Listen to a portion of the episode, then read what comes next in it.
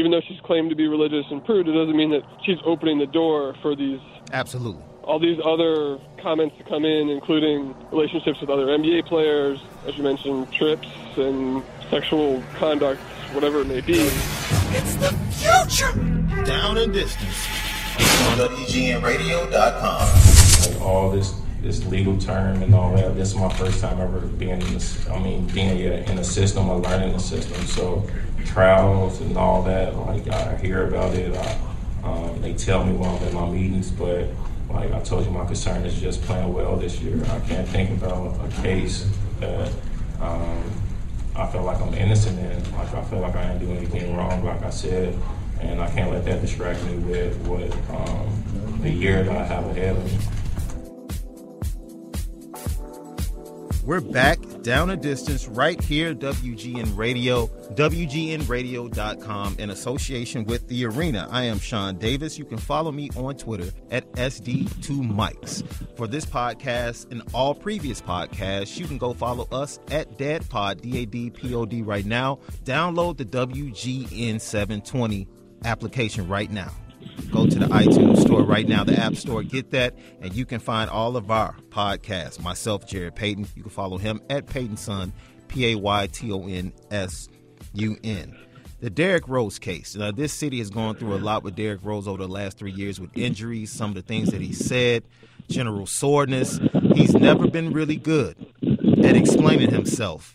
And then pops up after he's traded to the New York Knicks. We go through that pain as a city we find out that a civil case concerning him and two of his friends, gang rape. I think this entire city and everyone surrounding Derrick Rose was thrown into a state of shock. We never saw it coming. And with all of that said, one of the individuals that has been on top of this case from day one, we're more than honored to have him right here on Down and Distance today. He is a Chicagoan himself. He is a professor at Charleston Law, sports lawyer, he is the managing editor of the White Bronco. That's thewhitebronco.com. He's a contributor at SI's The Cauldron and Bleacher Report. Welcome into Down and Distance, none other than Chicago Zone. And from Chicago, I like that. Dan Werly, right here. You can follow him on Twitter at Werly Sports Law. Dan, welcome into Down and Distance. Thanks for having me. Hey, it's a pleasure. October the 4th, is the trial date for Derrick Rose in this civil case with him and two of his friends against Jane Doe. I believe it's the first preseason game for the New York Knicks on that day, so more than likely he's going to miss that. But I want to go right into the deposition and testimony. We can look at Derrick Rose's deposition, and we can pretty much say that his comments have been vacuous and foolish. On the other hand, we can look at Jane Doe, based upon some interviews she's done recently, conference call, that her deposition can be viewed as uh, not authentic in comparison to Derrick Rose. Yeah, he was foolish, but it seems like what he said was genuinely how he viewed the happenings on that particular evening. So, how does a jury look at this when they're receiving deposition and, and testimony and they're saying, look, this person, yeah, his comments might be a little bit off the cuff and crazy, but we look at Jane Doe and admittedly, she's been caught in a couple of lies. How does that play out for a jury? Well, most jurors, what they're looking for is the truth. And so they're looking for honesty from the witness, who they can believe, because they're going to be hearing a lot of different things from different witnesses, including the parties, including the lawyers up there yammering. Um, and so they're looking for what they can believe. So let's take Jane Doe first. Um, as you mentioned, from the from the pieces of the deposition testimony we've seen and from the arguments from the lawyers, she's been caught in a few lies. Um, none I don't think are particularly so related to this case that it's going to make a huge difference.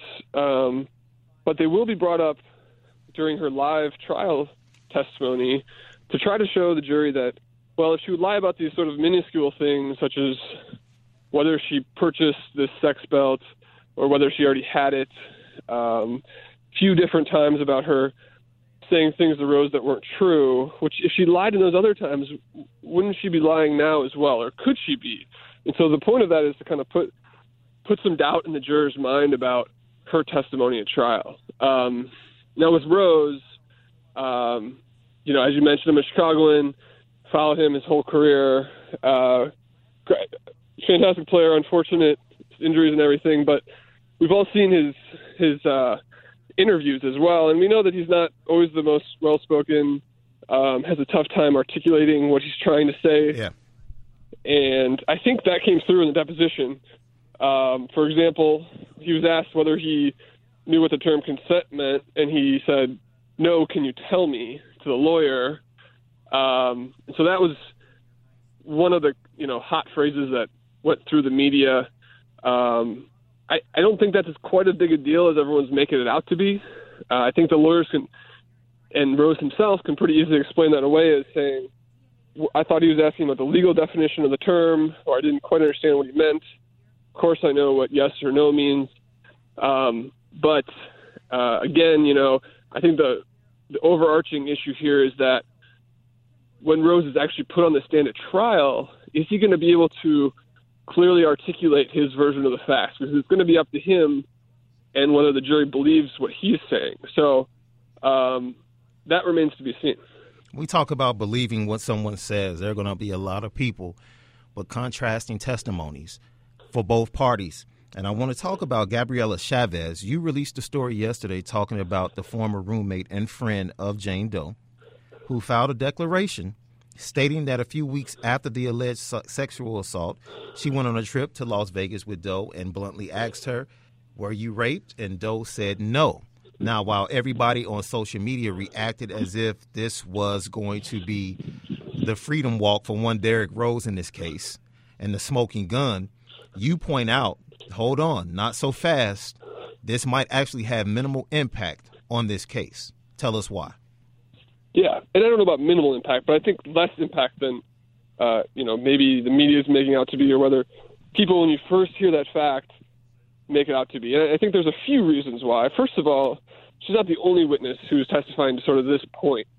So uh, Doe has at least two, maybe three witnesses who are going to testify that in the days following the incident, she talked to them and told them that she was raped. Okay. Um, Rose has this uh, this witness that you just described, uh, Gabriela Chavez, as well as another witness who was also uh, Doe's coworker and then a roommate, friend, presumably, uh, who's going to say the same thing that she never said that she was raped. So um, the jury's job here is going to be to balance who they believe and and to see if they can kind of make sense of these conflicting statements. Um, and I think those lawyers are going to ask her, "Did you have this conversation?" And if she says yes, they say, "Well, why didn't you tell her?" And maybe she'll have a good explanation. One that I could think of, and I don't know if this is true or not, but just something to throw out there, is that she just wasn't comfortable with this friend. They weren't that close. That she, you know, this is a traumatic event in her life, assuming that it actually happened, and that it's believable to a layperson or a jury that she just wasn't comfortable talking to this person about it. So that's you know sort of one way that it may at trial. It's tough to say at this point. Now, in a previous ruling, before we get to yesterday's proceedings, in a previous ruling, I believe that the judge actually declared that anonymity would not be able to be used by Jane Doe in future proceedings. And if I'm not mistaken, there's a motion being filed by her attorneys to return back to anonymity based upon the fact that she wants to keep her family away from the knowledge of these proceedings, which I find, I don't want to say I find it hilarious because nothing about this is funny, but I find it really strange in the age of information and social media. The six degrees of separations all over the place. Ex roommates, friends, co workers that probably know family members that are aunts, cousins, that are connected to her parents that they don't know what's going on surrounding this young lady. Is there any way that she actually gets this anonymity back in this case? Yeah, well, there's actually no way because uh, at least people in the courtroom yesterday it hasn't been officially released by the judge, but people in the courtroom yesterday said that he denied her motion for reconsideration, what it's called, sort of appeal that um, her name, she's asking for her name not to be used at trial. He previously ruled that it will be used at trial, and that, that ruling is going to stand. Uh, and the reason he did that is, uh, you know, he he knows that this is going to be prejudice to her because there's going to be internet trolls, and other people out there sort of harassing her, um, and her family may find out. But it's more prejudice to Rose because he thinks, at least in the case law tells us that when juries in a civil trial, at least see the victim and they're, they're, she's named Jane Doe, she's being anonymous during trial, their thoughts automatically go to the fact that he's somehow guilty and sort of prejudges their opinion of the case. Mm. So that's really what the judge is worried about. Now, with regards to her family, um, I, you know, it remains to be seen whether they know or not.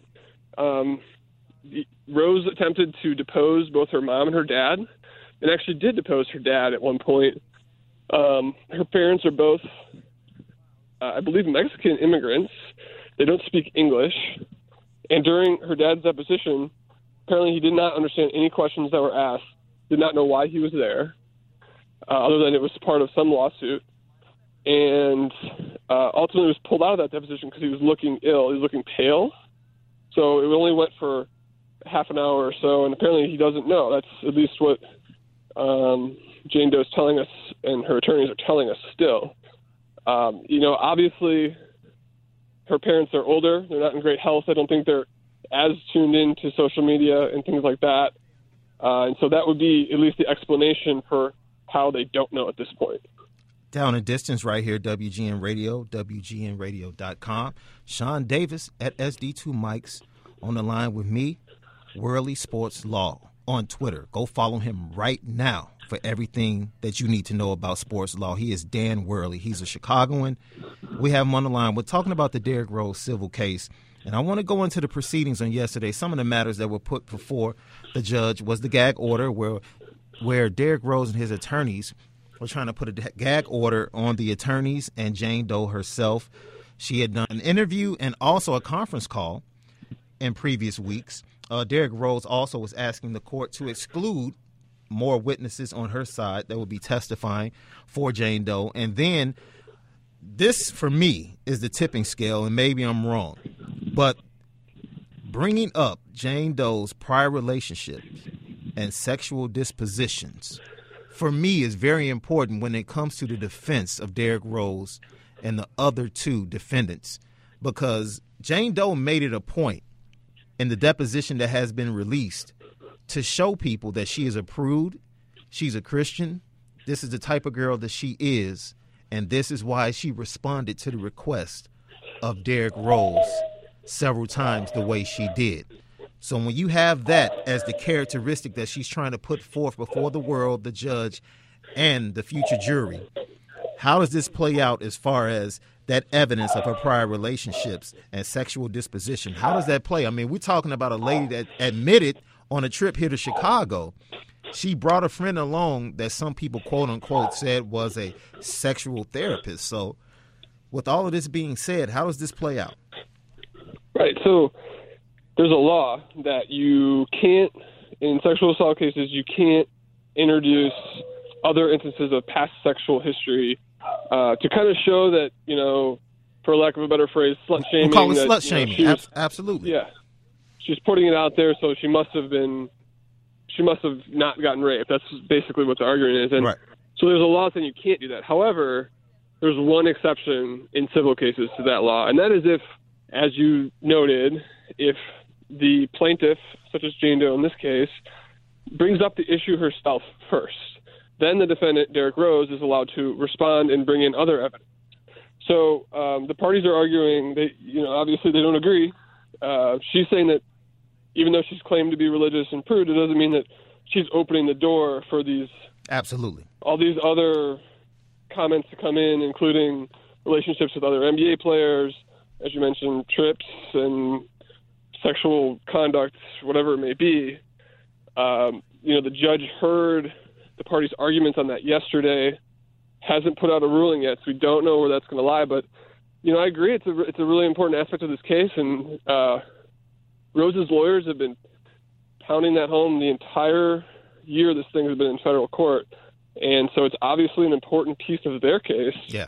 So the it'll be an impactful ruling. Yeah, the sanctions. There were also sanctions, if I'm not mistaken. Were there sanctions put on Rose's attorney for actually using her name in some proceedings that he had to answer to, or they had to answer last- to? You got it. Yeah, last week he he said her real name in court two times. Uh, at least that's you know what the report is. Uh, at least once, and uh, you know that there's still an existing order that you have to use Jane Doe up until trial.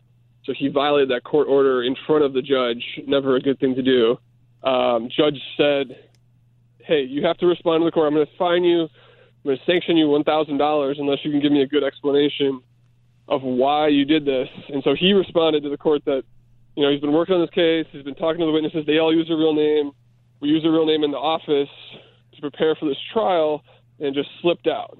Uh, and I think he made a real, real clever PR move uh, by offering to donate actually more money, five thousand dollars, to a uh, rape shelter association in his area that his wife apparently is on the board of, um, as, a, as a gesture, and then to not be sanctioned essentially, um, which you know I think will probably resonate well with the judge, although we haven't heard the ruling on that yet as well. Before we let you go, Dan, I want to talk about September 22nd, which is a very important day as well, because a lot of people just thought this was a civil case where you know might have to give up some money. Brandon Anand, the attorney for Jane Doe, received a letter from the LAPD dated September 22nd, said that there was a pending criminal investigation along the lines of the Derrick Rose gang rape case. Now, it just so happens that this was made public on the same day as NBA Media Day. Coincidence or clear strategy on the part of Attorney Anand? Well, I think the reason that uh, it was that day, I don't think they did it intentionally on the day of NBA Media. Well, what they were trying to do is the parties have been arguing over this point in through other briefings for months. Uh, Rose's attorneys say there's nothing. They said they've talked, or Doe's attorney said they've you know been in contact with the investigator, and it's still an open case. Um, and so when the judge ruled that she had to reveal her name at trial, in order for them to attempt to get that reversed, which we now know they lost that attempt, in order to attempt to get that reversed, they needed to show some new evidence that something has changed that will prejudice her. And so they got this letter from the lead investigator say that there's open and continuous criminal investigation um, in an effort to show that there's something different about the case and a new fact. So just I want to be clear on the verbiage because it's important. Um, you know, the investigator said there's an open and continuous case. Um, Doe went to the police, I think, three months after the lawsuit was filed in December of 2015, and they opened the case then. Nothing has happened since then. Rose, there's no quote unquote pending case. There's no charges been filed uh, against Rose. They're just waiting. Um, and so, how that impacts the trial is, you know, the investigators are going to be watching the trial. They're going to be looking to see if other evidence comes out that you know may be helpful for their case. Because remember, in criminal trials, there's a lot higher burden of proof. So they need a, real rock solid case, um, as opposed to a civil trial where it's uh, a lower burden of proof, and it's sort of easier for the plaintiff to win those types of cases. So um, it remains to be seen. You know, I think it's an additional motivation for Rose to potentially settle this case before it goes to trial, just to erase all possibility of criminal charges being filed, which I think are still remote at this point. Uh, how remote is it that we get a deal done over the weekend? Yes or no? Uh, I think I'll say no, but I will say likely to be done maybe on the eve of trial, Monday, maybe even Tuesday morning. Um, I still think that's the most likely outcome at this point, but we'll see. That is Dan Werly, Werly Sports Law, right here, talking Derrick Rose civil case on Down and Distance. Go follow him right now at Werly Sports Law on Twitter. And you can go to his website, thewhitebronco.com. He has this case and any sports law information that you need covered like none other. He's a Chicagoan. We thank you for joining us on Down and Distance, and we'll talk to you sometime during the rest of this season. Great. Thanks, Shaun. I appreciate you.